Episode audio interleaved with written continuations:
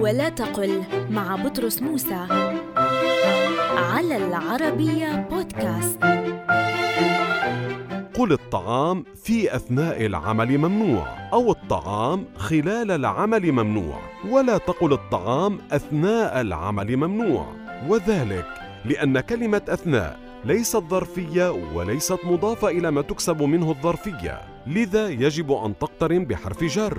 أما خلال فهي ظرفية. لذلك قل الطعام في أثناء العمل ممنوع ولا تقل الطعام أثناء العمل ممنوع.